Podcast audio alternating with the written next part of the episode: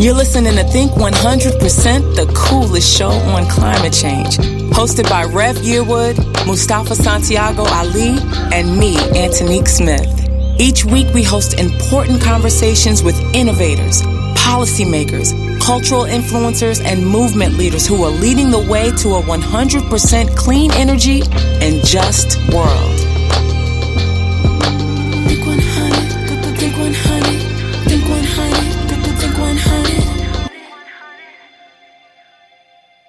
Welcome to Think 100%, the coolest show on climate change. I am Mustafa Santiago Ali, Senior Vice President of Climate, Environmental Justice, and Community Revitalization at the Hip Hop Caucus. You are listening to our radio show and podcast that delivers real talk on climate change and environmental justice. No sides, just real talk. We're all about real solutions for stronger communities and making sure everyone can move from surviving to thriving. Thank you to WPFW 89.3 for hosting us here in the studio in DC. We want to thank a couple of our sponsors, uh, the League of Conservation Voters and the Union of Concerned Scientists. And also a big thank you for all of our listeners who tune in each week. We love you and appreciate you so much. You can check out the show at our blog at think100.info and be sure to follow us online at Think100 Show.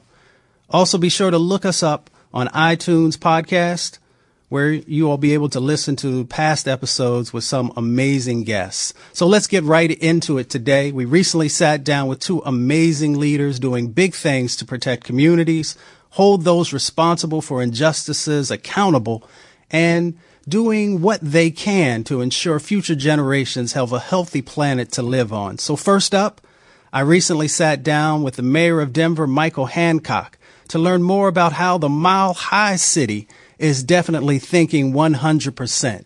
So let's roll it. Hey, everybody, welcome to Think 100, the coolest show on climate change. And couldn't get any cooler today because we have a fantastic guest with us. We have Mayor Michael Hancock, the mayor of Denver, who's with us. Mayor, thank you for being with us. Man, glad to be with you. Thanks for having me. Oh, without a doubt. You are doing some incredible work. Um, not only myself, but I also have friends who follow you. Um, really, really proud of the way that you continue to stand up, not only for our most vulnerable communities, but for all communities um, there in Denver, but also across the country. Um, so I know that our listeners are going to be super excited about the conversation that we're going to have today. You know, uh, you know, I like to start folks off with sort of their their history, their their journey, if you will, whether it's around environmental issues, climate issues, social justice issues. Can you sort of take us back to some of your, you know, when you were first starting out, um, and your journey to actually becoming the mayor, um, and and also around climate and environmental issues? Wow, well, I, Mustafa, I appreciate the opportunity to be with you today. Um, you know, my journey is in terms of becoming the mayor a unique one. Actually, I grew up in Denver. I'm the youngest of ten children. Mm-hmm. Um, no money whatsoever. Very poor family. My parents divorced when I was about five or six years old. I do have a twin sister, so she joins me in that space. Um, and I just remember from that moment we struggled mightily um, to just put food on the table, let alone keep a roof over our heads. Even at one point we were homeless as a family. Uh, it was a brief time, but mom was a warrior. She worked hard. And uh, though it was never easy, we at least survived long enough to become adults. And I was blessed to have people who kind of came into my life, made sure that I knew I was going to college, make sure that uh, I knew that there was an opportunity for success in life if I just stayed focused, and uh, and that's exactly what happened. And so, you know, um, I grew up in Denver, love Denver. You know, it's it's my home. And when you talk about environmental justice, mm-hmm. I think there are really two things that come to mind. One, having grown up in Denver, I remember the very epic snowstorms mm-hmm. um, where we literally would either shut down our city um, and it would take uh, you know a week or so to come out of that snowstorm. Um, all of a sudden, those snowstorms stop happening, and you mm-hmm. wonder what happened to them. Why why aren't we having as many snow events as we used to have in the city of Denver? And it makes you want you know as you start hearing about climate change and you start studying a little more. You begin to understand that, yeah, we may have been very well impacted by climate change in Denver and Colorado, and our climate has begun to adjust on us. Uh, the other thing is that as I was coming through college, well, there was a phrase, and you mentioned it, and that was environmental justice. Mm-hmm. Uh, that uh, early in my career, um, after graduating from college, I heard the term in college, but as I early in my career, I started, got into an organization called the National Civic League, where we traveled all over the country, helped cities gain the capacity to address its own challenges. And one of the things that was very, very apparent to me, is almost in every state I went to, almost in every city where there was a primarily minority community, somewhere in that city, that demographic was situated around um, smokestacks or electrical mm-hmm. uh, plants, and and you know there was a history of, of lawsuits and and and and their contamination and what have you, and it became very apparent to me that we have a very ugly history in this nation around um, environmental justice and injustice, if you will, uh, particularly around people of color and people who have low economic uh, means. Mm-hmm. So, you know, one of the things that we're super blessed about is that there are leaders who are willing to stand up. Uh, on the issues of environment and climate. You are one of those folks. Um, even when we have here in Washington leadership that is not doing what it needs to do to protect our people, right. I, I, know that you were one of those folks who early on stood up around uh, and, and spoke out about climate change. Can you talk a little bit about why you did that? Yeah. Uh, and, what that now looks like. Well, when I speak in front of environmental groups uh, uh, around climate change, the first thing I say to them is, first of all, I want to be very clear. In Denver, mm-hmm. we believe in science, mm-hmm. and science is telling us something is happening here, and we as a people need to acknowledge and recognize it and begin to deal with it. Mm-hmm. And so that's that's first and foremost. Two, climate change and the issue of the environment is something that I think crosses every demographic group in the nation, in the world, quite frankly. Mm-hmm. Every group is prone to or vulnerable to being impacted by the environment. And uh, it could be a game changer, quite mm-hmm. frankly. And if we can take, for example, some of these renewable sources, we can lessen the cost and the impact on, yes, some of our low economic our income groups in our in our in our cities and states around the country, um, and we can also create whole new economies and new economic opportunities for those who may you know may be challenged along the economic margin. So that's why it's important that we stand up, but also I believe that our responsibility, yours, mine, our parents, the people who come behind us, is to leave this place better than what we found it, mm-hmm. and the reality is that we are damaging our climate and we're damaging our environment. And my responsibility to my children and to my grandchildren um, is to make sure that I address this issue along with my peers, this issue of climate change, and we do the best we can to make sure they have the tools to survive it as well. Otherwise, um, they're going to be in a warmer, on a warmer Earth. Um, they're going to continue to have cataclysmic type uh, uh, weather issues, and it's going to be more expensive for them to survive in this in this world, and we can do better than that. You know, I want to go back to something you just shared because it, it is so apropos. So I know being raised in Appalachia, you know, and, and, many times people will say you have to choose between the environment and jobs or right. climate and jobs. Mm. Can you talk a little bit about how you are, because we believe in myth busting. Right, right, right, right, exactly. And can you talk a little bit about in Denver, what you all are doing uh, in relationships to jobs and climate and environment? Because I know you guys have actually been successful in that space. Absolutely. Listen, there are tremendous economies around the, the green economy. We had that term mm-hmm. coined um, under President Obama. Um, the reality is is that if you if we're pursuing solar, which we pursue in, in Denver, mm-hmm. there are tremendous employment skills, training opportunities, and ultimate sustainable jobs in the solar industry. Uh, so the sun creates that opportunity for us to to expand our solar economy in Colorado. We have 300 days of sunshine a year mm-hmm. in Denver, mm-hmm. and so solar is a big power source for us. The other one is wind. Mm-hmm. You know, we can use wind uh, build these turbines. Again, training opportunities to create a highly skilled employment opportunity for those who maybe don't have the education to um, to be competitive in another com- economy. This creates that that opportunity. Let me also just say, you know, the opportunity around agribusiness. Mm-hmm. As we think about how we're going to feed 7 billion people in this world, Denver hopes to be the epicenter for that research. And the opportunity to create um, uh, training opportunities and employment opportunities around agriculture and agribusiness um, is huge.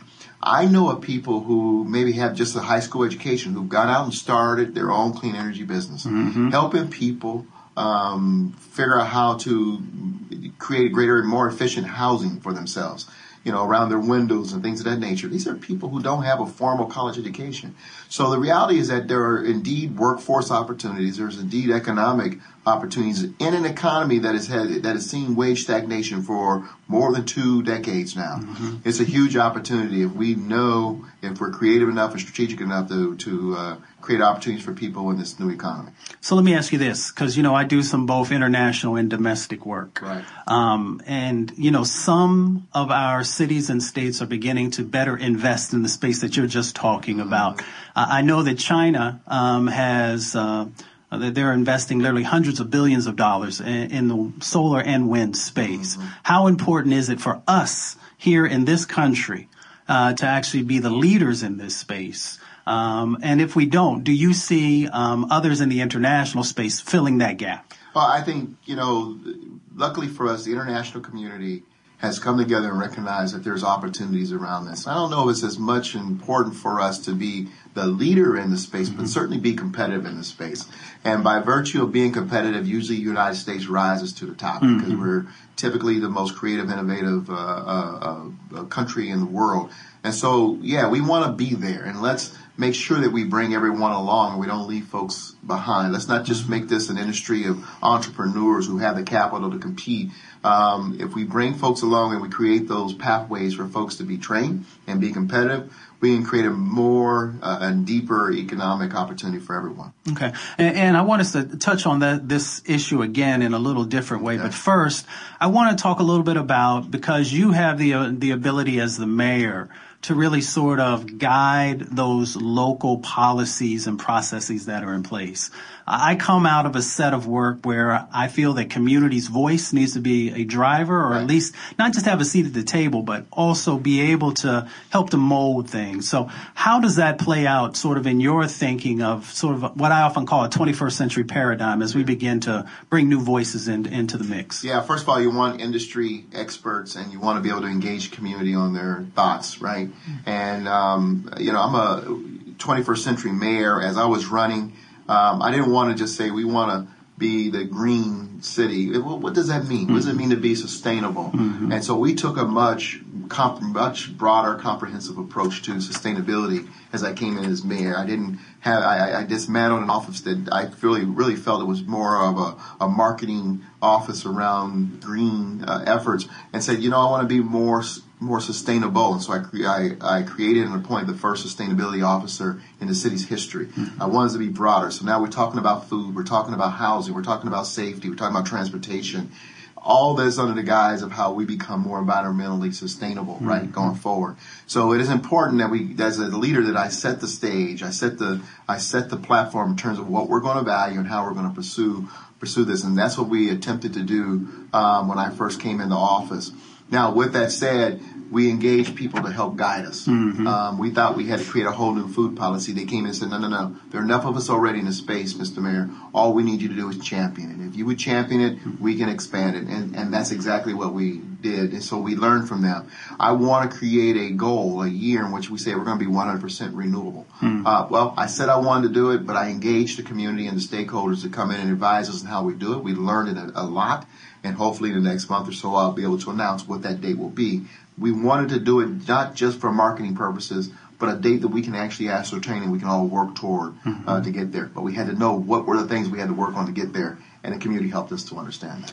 No, that's excellent. You know, and going back to something we just talked about, you know, in the renew renewable space, all these incredible opportunities that are in front of us one of the things that, that I often have to have conversations with the big green organizations, right. uh, these these new organizations focused on a clean economy, mm-hmm. is that diversity has to play a role there, or we're just sort of moving one injustice to another injustice. Exactly. Can you talk to our listeners a little bit about your thinking in that space? How important is it, uh, and, and, how are you um, envisioning right. uh, this new sort of future that we're all trying to grab hold of? Mustafa, thank you very much for bringing up because I got to tell you that to me is one of the big challenges of the um, climate change, the environmental justice community, mm-hmm. and that is we have to be very careful not just to pursue the value, but to be mindful of what that value or how it impacts other people in the economy. Um, and I think as a person of color, when I'm sitting at the table, my job and responsibility is to say this is a very important value, but whoa, whoa, whoa, let's make sure we understand uh, what it means to everybody along the social economic um, realm as well as every racial and cultural demographic. And because other than that, it just it's just seen as a white middle class, you know, mm-hmm. hippie kind of movement, and it will be dismissed. And we have an opportunity to make real impact if we find a way to bring people along but more importantly, people want to know that you're empathetic to mm-hmm. how these new regulations or new efforts might impact them. Mm-hmm. And you must demonstrate that. And the only way you demonstrate that is by engaging people and listening.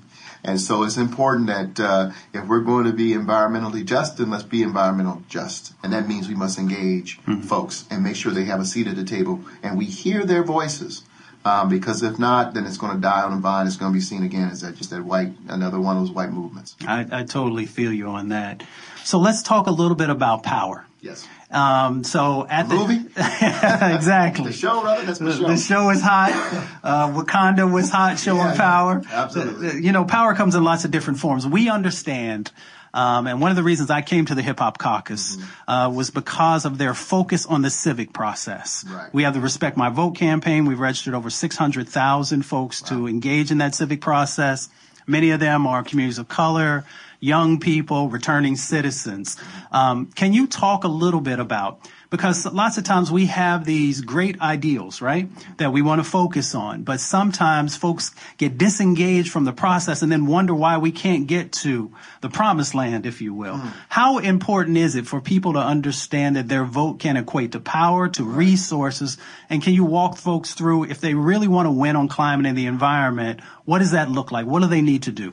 Yeah, you know, one of the things that I would tell you that being a student of history, that when people tune in, um, great things happen. Mm-hmm. Every great movement, it was because people showed up. And the reality is, is that a wise old man once told me, and it turns out to be true every time, is that the world is run by those who show up. Mm-hmm. And if you're not in the room, you're on the menu. Is, is another saying that that. Uh, and so the reality is, is that we as a community, regardless of what demographic you are, must show up. Don't expect that others will carry your interests for you. Mm-hmm. Being at the table, sharing your thoughts, engaging is what uh, gets you know your perspective heard and make sure your interests are being um, at least acknowledged at the table. Far too often, and I'm sure this happens with you, and you particularly in this uh, area in which you are so focused on, you walk in the room and there are no people of color.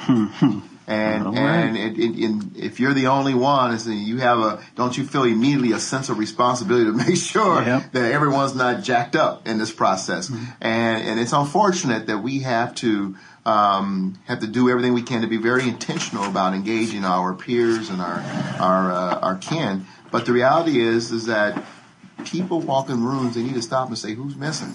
Mm-hmm. It is extremely important that we show up. It's important we show up in climate change discussions. It's important we show up in economic discussions. It's important we, t- we show up in, ec- in safety discussions. Mm-hmm. You know, had we been in the room on the war of drugs, maybe the war of drugs mm-hmm. would not have been so devastating on our communities of color. So the reality is, is that we've got to be in the in the room. I don't care if you're R or D or UA. Mm-hmm. Show up and, and make sure our perspectives are, are being heard. Otherwise, if they won't be, mm-hmm. chances are they won't be heard. So civic engagement is extremely important. And I feel when you talk about power, to me, power is really defined by how you can engage people and invite them to the table and have them feel like their voice will be heard at this point in time. Mm-hmm. That's power. That is power. And, and it's important that people feel engaged, and it's important that they know that when they walk out of the room, you heard them. Mm-hmm. Yeah, I often talk about when I'm traveling around the country, reclaiming our power. Yeah, you know, understanding what that looks like, what that can translate to, mm-hmm. uh, and that you actually have it uh, unless you give it away. Right, right. Um, so, so uh, I'm glad to hear you say that. I want to talk a little bit also about the power of culture, mm-hmm. and uh, you know, all of us are influenced by culture in, in different ways. Some it's through music, uh, some it's through poetry, some it, it's through a play maybe they saw, maybe through literature. I'm curious because this would not be the coolest show on climate right, change right, right. if we didn't talk about sort of how culture um, has played a role um, in your life. Yeah. Uh, and, and, also, you know, I'm not asking you to call out anyone, but right. you know, if there are some favorite artists or songs that have helped to guide you over the years. I, I, actually sat down with someone one time and they talked about Marvin Gaye. Yeah. Talked about Mercy, Mercy Me. Yeah. Talked about, you know, some of the other music that was a guiding force, um, as they were coming up or now. Yeah. Um, so, you know, I'm, I'm just going to turn that over to you for a couple oh, seconds. Oh man, there's no more powerful universal language than music. Mm. And, uh, having grown up, my mother, grew up in Los Angeles and she performed with the Platters when they were teenagers. My wife is a professional entertainer. She sings. Uh, and so music has played such a critical role in my life from the time I can remember as a little boy waking up smelling Pine-Sol, listening to my mother dance and move to, to Al Green in the morning. She cleaned the house on Saturday morning. So those are senses and musics that uh, are sounds that I will never ever forget. Mm-hmm. And I think that uh, music has brought our culture, particularly I'm speaking specifically of the African American community, full circle. Mm-hmm. Um, and to give you an example of what I'm talking about, when this nation needed a way to celebrate our history, when this nation needed a way to celebrate Dr. King's holiday, mm-hmm. what happens? Mm-hmm. Stevie Wonder comes up with his mm-hmm. anthem, mm-hmm. Happy Birthday, you know. Mm-hmm. Um, um, so that, that to me is him using the most powerful tool. First of all, it's Stevie Wonder, but two, two, Stevie understands the power of music to bring people together. No one knew that better than Aretha Franklin and the music that Aretha put out there and all her anthems for women, Chaka Khan, mm-hmm. you know. So listen, as my wife performs a lot of this music, I sit there and you start thinking, go, wow, those were great moments in the lexicon of this nation. The Motown movement mm-hmm. was one of the most timely movements ever. And that music today is still real and timely mm-hmm. uh, and still inspires generations of people across all different kind of demographics. So speaking about generations can you talk a little bit about the role that you see young people that that innovation that energy playing um, in our new future that we are designing? You know our nation our world's largest uh, generation the millennials has the attention of everybody. Mm-hmm. um, you know and I think they have a tremendous opportunity to impact politics, to impact business, and they've already are impacting business in the way we do, mm-hmm. how we live our lives, the, the disruptive technologies that this generation is bringing forward, whether it's uh, Uber mm-hmm. or it's Facebook, you know, whatever that disruptive technology is, mm-hmm. Airbnb, it is already, they're already impacting the social economic uh, fabric of this nation. And so um, I'm excited about the millennial generation. I talk about them all the time mm-hmm. because I think 50 years from now, God willing, we'll be here mm-hmm. to at 100 some odd years old to say, man, you guys really made a difference. Similar to what the baby boomer generation has, you know, did for America. But they are changing, they're changing society as we know it. Mm-hmm. I mean, you think about it. Oh no, I agree with you without a doubt. So you, you talked about 50 years in the future. Let's bring it just a little bit closer yeah. home. Yeah. Um, you know, if we could jump in our time machine, yeah. um, not our uh, phone. Uh, what is that phone booth that Scott Pruitt was trying to put in the EPA? We're gonna get into our time yeah. machine. Yeah, I got you. Uh, let's go 10 years into the future. What would you like to see um, our country, uh, the city of Denver, looking like at that time in relationship to the issues we've been talking about? Well, you know what? I think if you if we stop right now and ask everyone what are the issues of our time. Mm-hmm. Um, I think it's equity. Mm-hmm. I think um, people will talk about um, just the balance of power um, and the uh, access to to opportunity, right? And I, if you ask me what I want to see about Denver and this nation, is that we continue to break down those barriers that, that separate us in mm-hmm. terms of uh, access to opportunity, access to capital, things of that nature. I think this, like you know, like I said, the millennial generation, what they're doing is they're erasing all those boundaries that might divide us in terms mm-hmm. of access to capital, access. Because today you can have no money, and because of the technology that they have brought to the market. Mm-hmm. You can actually create a whole new industry and opportunity for yourself, and I think that is going to be the power. The, the playing the playing field is being leveled mm-hmm. uh, to where it's not about the formal education anymore like it was when you and I grew up. Yeah. It's going to be about your understanding of this technology and your understanding about how to get from point A to point B and whatever you're trying to do. And so I hope to see further erasing of those boundaries, further leveling of the playing field for all people who choose to jump in, do the right thing, and be productive, uh, and, and, and, and increasing opportunities for those who live along the margins. Without a doubt, without a doubt. Everybody, you have been listening to Think 100, the coolest show on climate. We just got a little bit cooler today because we had Mayor Michael Hancock representing Denver here with us, just dropping incredible knowledge. We are so blessed, Mayor, to have you in the position that you are. Um, and the country is blessed also to see a man of color leading his city uh, with distinction and honor and focused on um, the possibilities that this new economy has for all of us. So I just want to say thank you again for being with us. Can you share with folks how they can stay in contact with you? Sure. It's real simply, uh, you can hit me at milehighmayor at denvergov.org. Um, and you know my hitter, Twitter, hitter, Twitter handle is what I'm trying to say at Mayor Hancock. Uh, we'd love to hear from you, and we'll respond to you. But I, am thinking people they they don't they hear you, mm-hmm. they may not see you, but I want y'all to know I'm sitting with the coolest man in the world right now. This dude, two days in a row now, I've seen him sharp as a tack and uh, just appropriate. So thanks for having me, man. It's a real honor being in your presence. Your your your, your reputation precedes you, and uh, you're doing good stuff around the globe. Well, thank you, thank you, Mayor. Appreciate it so much. Everybody, uh, continue to stay tuned to Think 100, the coolest show on climate change. Think100.info for all of our previous guests and our future guests who are coming to share this incredible knowledge with you. And we want to thank Mayor. Michael Hancock again of Denver for just sharing with us that incredible vision for how we can move forward, for how we can actually make real positive change that's inclusive and make sure that all of our communities can benefit as we move forward. You know, uh, over the month of June, we had some, some rough times, and, you know, folks talk about that. You know, we had some rough times and, and some fights uh, in relationship to the Trump administration and some of the decisions that have been made, not only on the border, but also in relationship to public health and the environment. And we've also had some challenging times uh, around the Supreme Court. But we also understand that uh, we can reclaim our power and we can make real change happen. And, you know, recently Reverend Yearwood sat down with Andy Behar. Now, Andy is the CEO of As You Sow.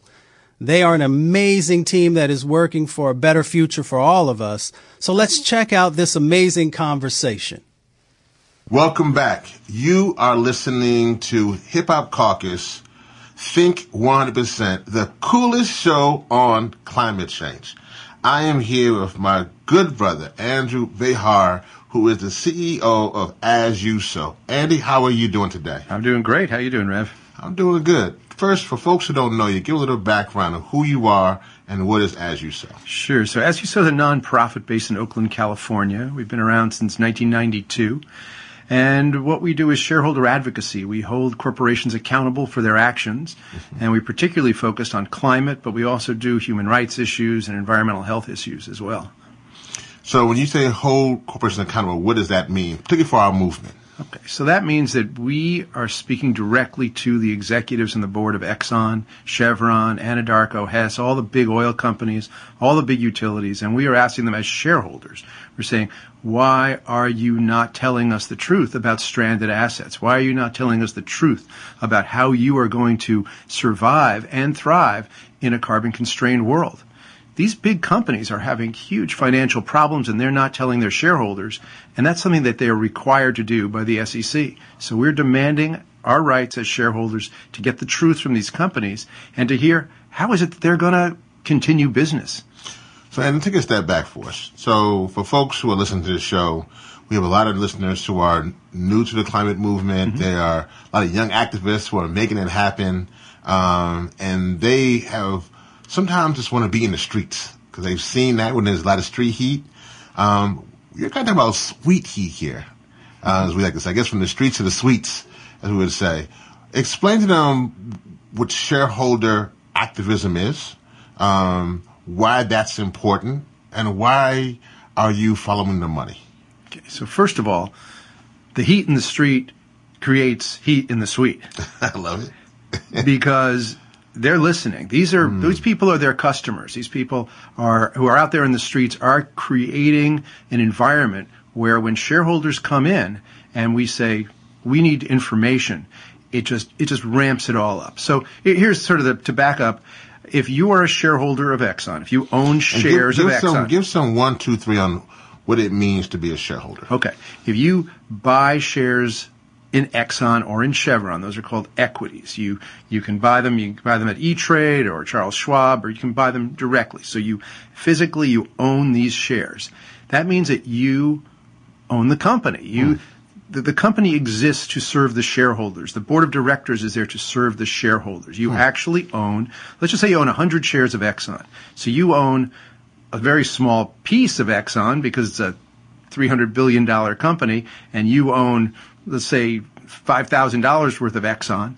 So, but you have rights. And if you own $2,000 worth of Exxon for one year, you are allowed to submit what's called a proposal or a resolution. It's a 500 word document that you submit to the corporate secretary that asks the company a question and they must put it onto the proxy, which means that at the annual meeting, and by the way, today is the Exxon and the Chevron annual meeting. Wow. So every shareholder will be asked to vote on it. So, for instance, back in 2013, I guess, we filed the first stranded asset resolution. It was based on the work of of the carbon bubble stuff by Mark Campanale and Carbon Tracker. Mm-hmm. So that whole idea of that these companies have to keep it in the ground because if they were to extract all of the oil that they own, that they have in reserves, it would burn the planet to the ground. And so they're going to have to keep about 80% of it in the ground. Wow. So we asked as shareholders, well, if you can't take all of these reserves that you've got mm-hmm. and you can't sell them, then how can you, how can you, your stock be worth what it's worth? And so that question has resonated now for many, many years, and the biggest shareholders in the world have gotten involved in this. And um, so there's literally like all the big pension funds all over Europe, all over the United States, they are all voting on these resolutions at the companies saying, tell us how you're going to do it. It's not making sense to us. It's not making sense in, in economic terms because you're not going to be able to sell all this oil and gas. So let's take I mean, this is, I mean, I think for folks who are listening right now, this is a whole new way of activism mm-hmm. and getting involved. And they probably think, okay, this is great, but isn't it a little bit of an oxymoron or a little bit of a problem when we're actually, for Exxon and Shell, who we actually want to maybe stop doing their current business plan? Um, and for many young people, their business plan means a death sentence for future generations. We want them to stop doing that. Will they listen to me? Well, that's the problem, and that's why the divestment movement is so powerful, because ultimately all the shareholders Explain in Exxon. Explain that. Okay. What's the divestment movement? Divestment movement is when you, if you own stock in Exxon and you sell it, you have divested.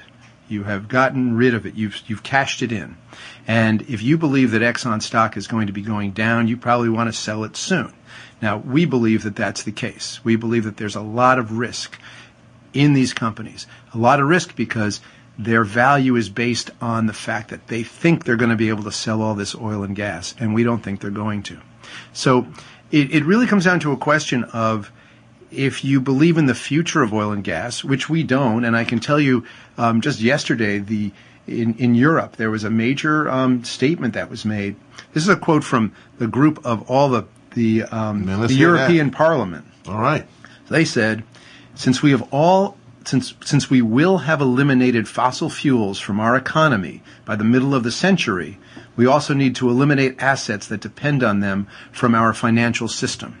Wow. So what that means is we're not going to be using oil and gas by 2050, according to the European Parliament. Therefore, you don't want to own companies whose entire basis of being is based on oil and gas because you, your shares will become worthless. Wow.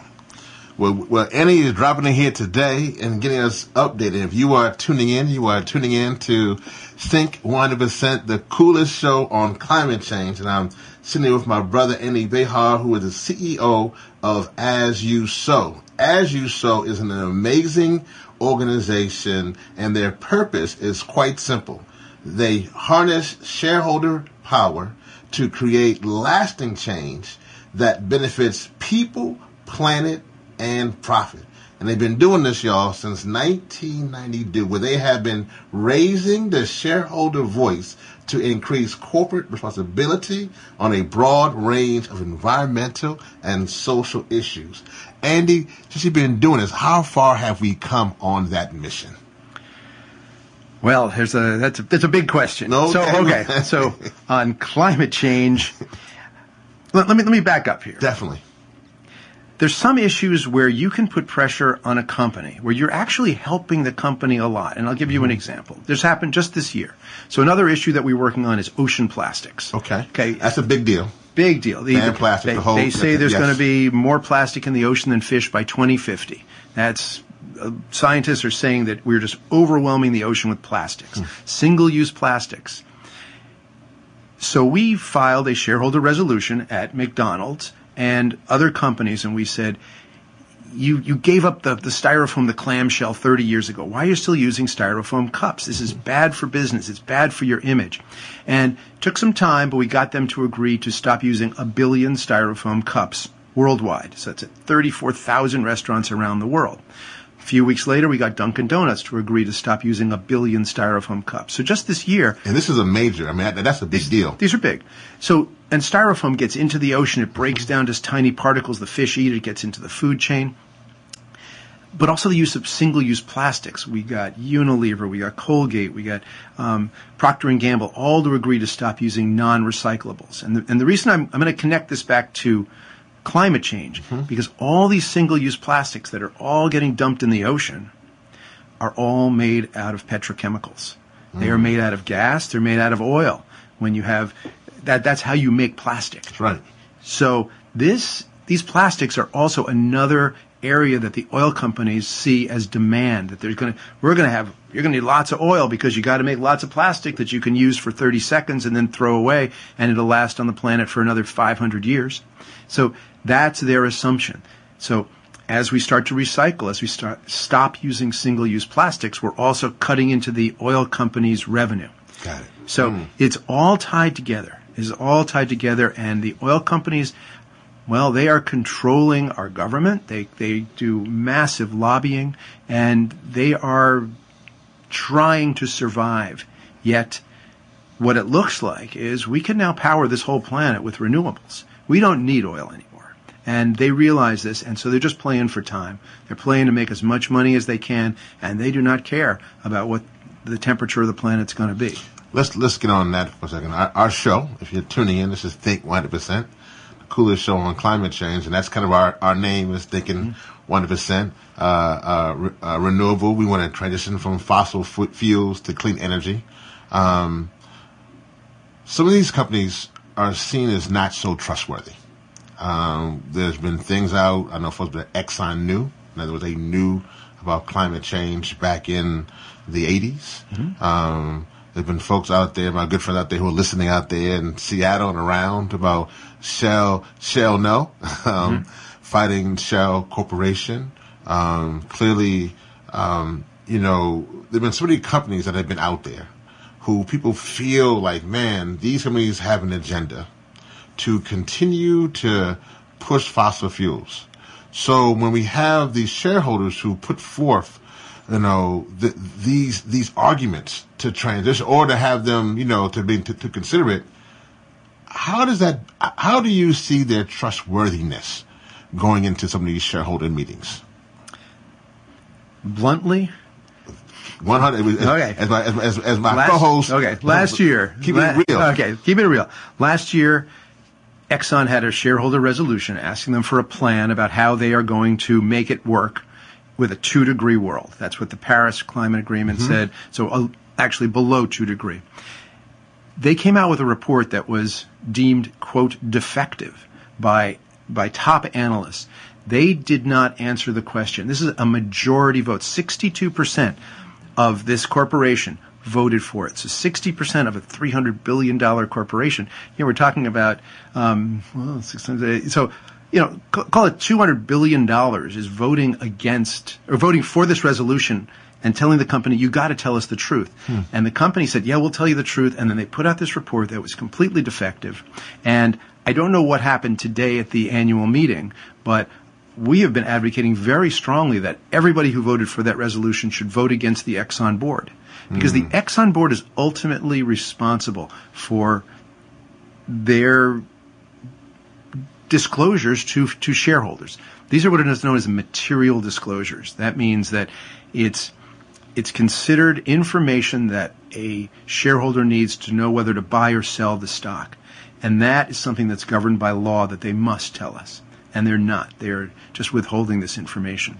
So not, uh, we do not have a good record. Um, Shell, you mentioned Shell. There was a 99% vote. So 99% of shareholders voted on, uh, with Shell. This was about three years ago um, around climate.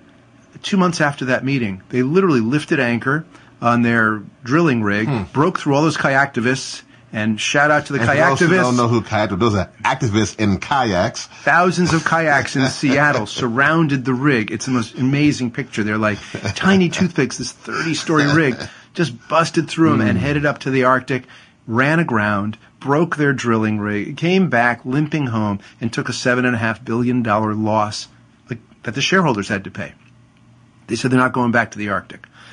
It's the com- they keep doing that. We keep having these what we think are really good, candid discussions with them. They say they're going to do something, and then they do just the opposite. So there's very little trust between shareholders and the boards and management of these big oil companies, which is why we're really at a point now where the big shareholders are divesting. There's now six trillion dollars of assets, mostly foundations, Wow. who have said we are getting out of oil. And you know what? They've been doing. They've been making more money in in the stock market because the oil companies have been doing terribly. The stock, the un, they've been underperforming the stock market now. We just did an analysis of the four biggest pension funds, which is CalPERS, CalSTRS, New York City, and New York State. So that's that's big pension funds. Um, if they had divested 10 years ago, how much more money would they have? Because we know that oil has been doing just terribly.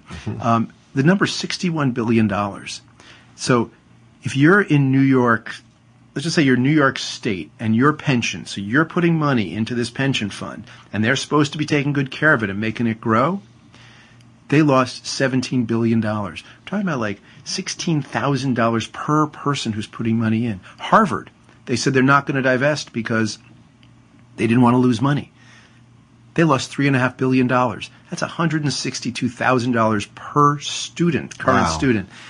So the people making these decisions are making very, very poor fiduciary decisions. They're losing money. And the reason that they're saying they want to hold the stock is to try to change the companies, yet they're really not. They're just nibbling at the edges.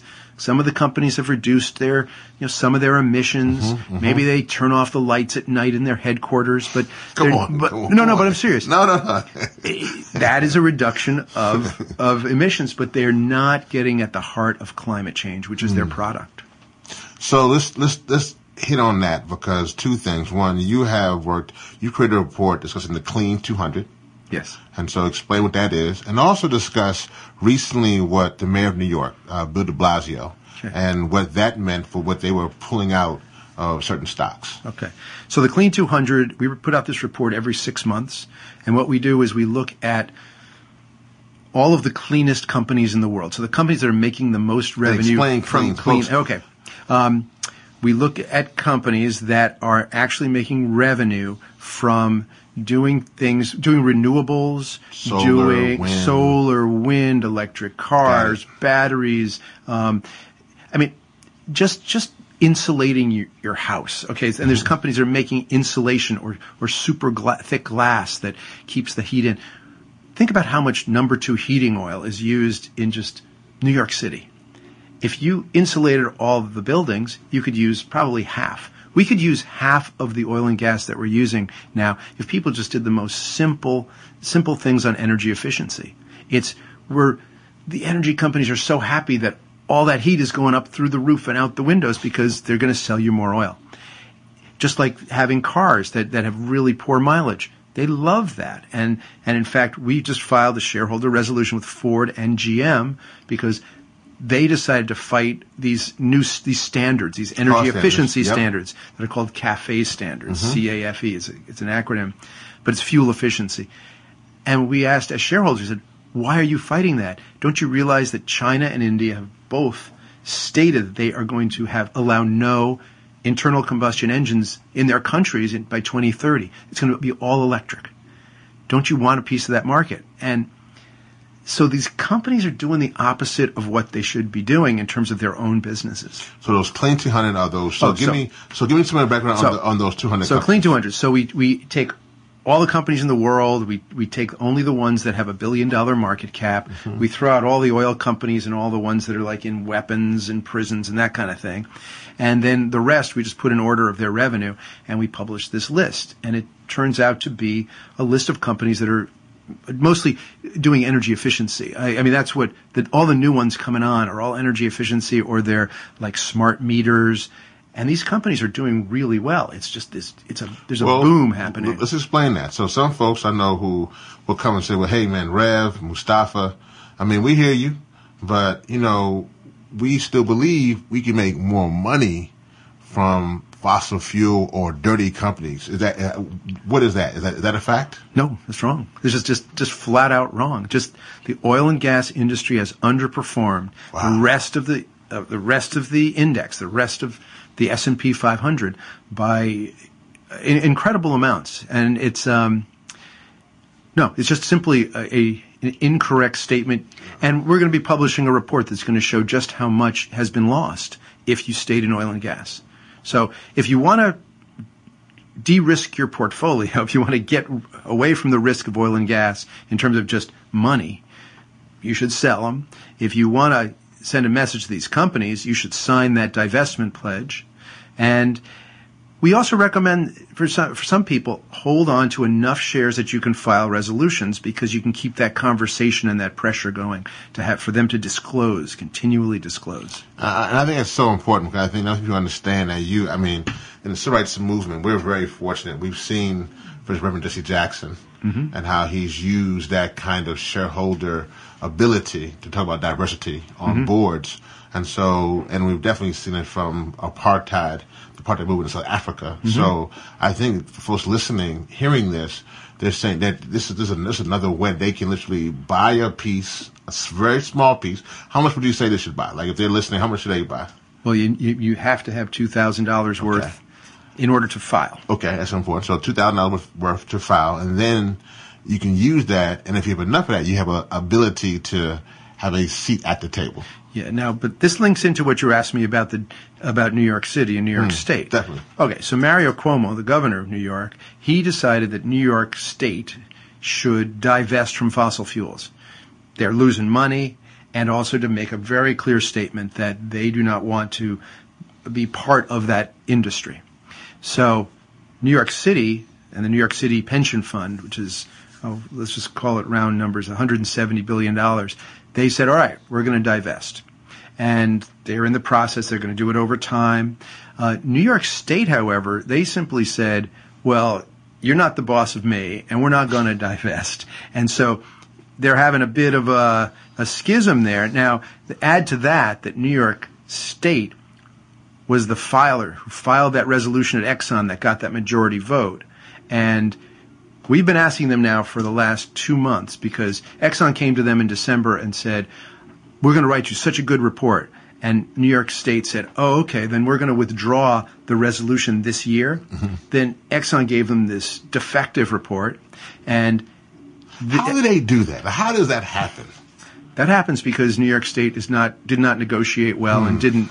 And frankly, if we had been the lead on it, we would never have done that. And we were the lead at Exxon a few years ago. But they anyway, that's a whole other story. But um, we don't believe in withdrawing until we actually have substance from a company. But New York State decided to do it, so we said, well, look, because you did this, you need to publicly make a statement that you're going to vote against the board. And they kept promising and saying they would, they would, they would, but never did. And so today was the day, and we'll see whether they did, and to see whether it had any impact, and to see who on the board got votes against them.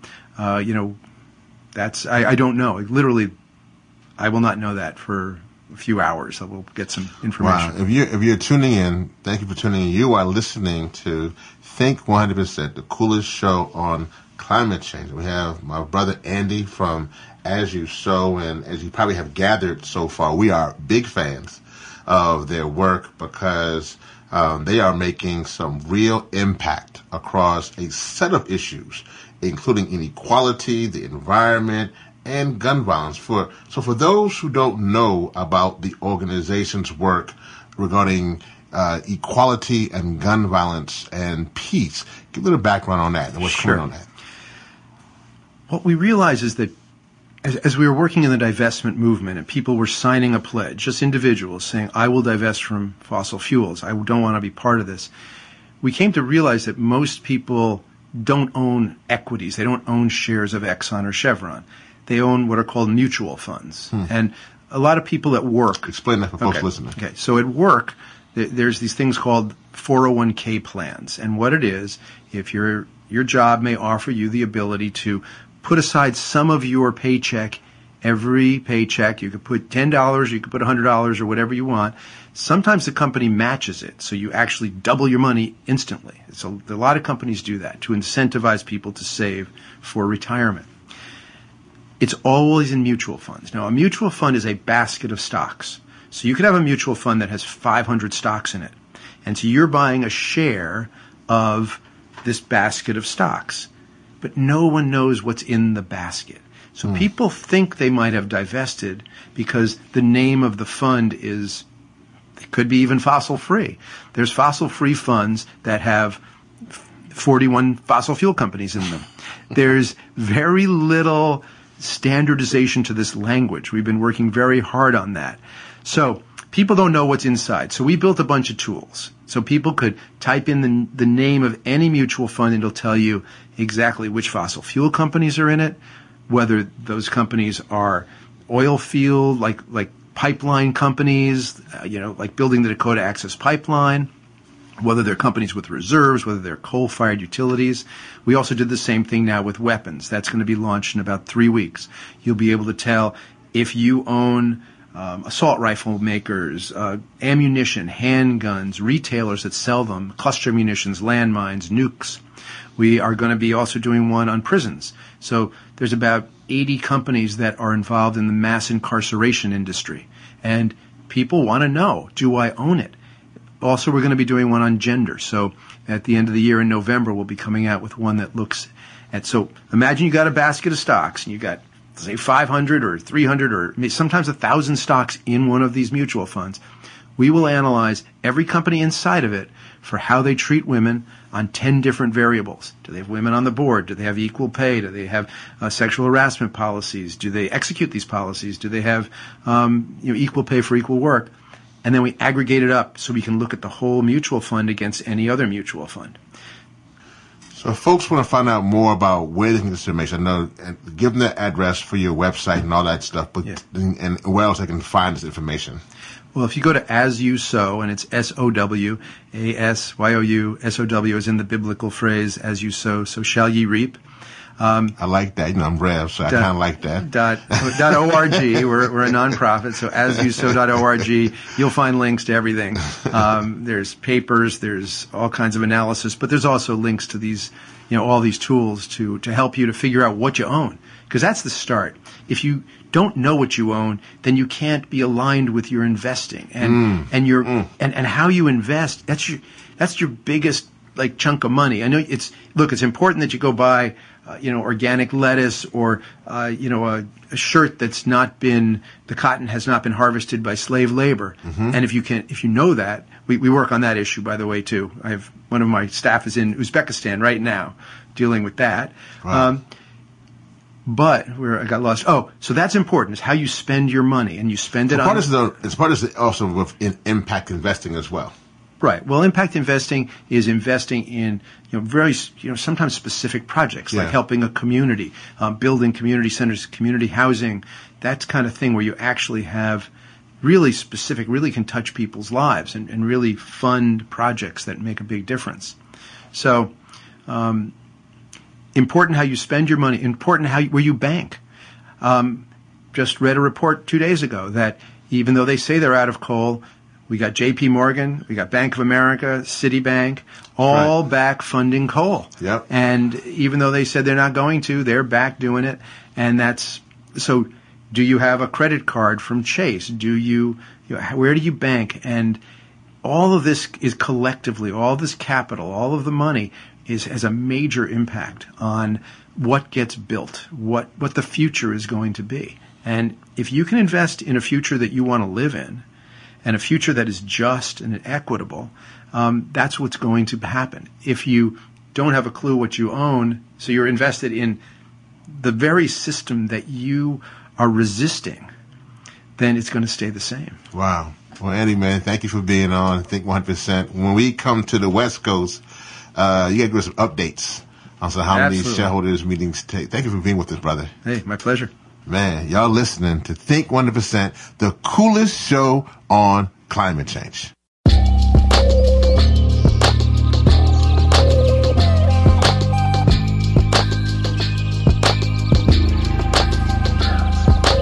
Thanks for joining us this week on Think 100%, the coolest show on climate change, a hip hop caucus platform. Let's keep this important dialogue going. Be a part of the conversation by following us on social media at Think 100 Show and at Hip Hop Caucus. Visit our website at think100.info for blog content, information on upcoming events, or to connect with us. If you enjoyed the show, please subscribe wherever podcasts are available so you'll never miss an episode. Rate and review us or simply tell a friend. Climate change impacts all of us, and if we think 100%, we can achieve a 100% sustainable and just world together. Think 100, think 100, think 100, think 100.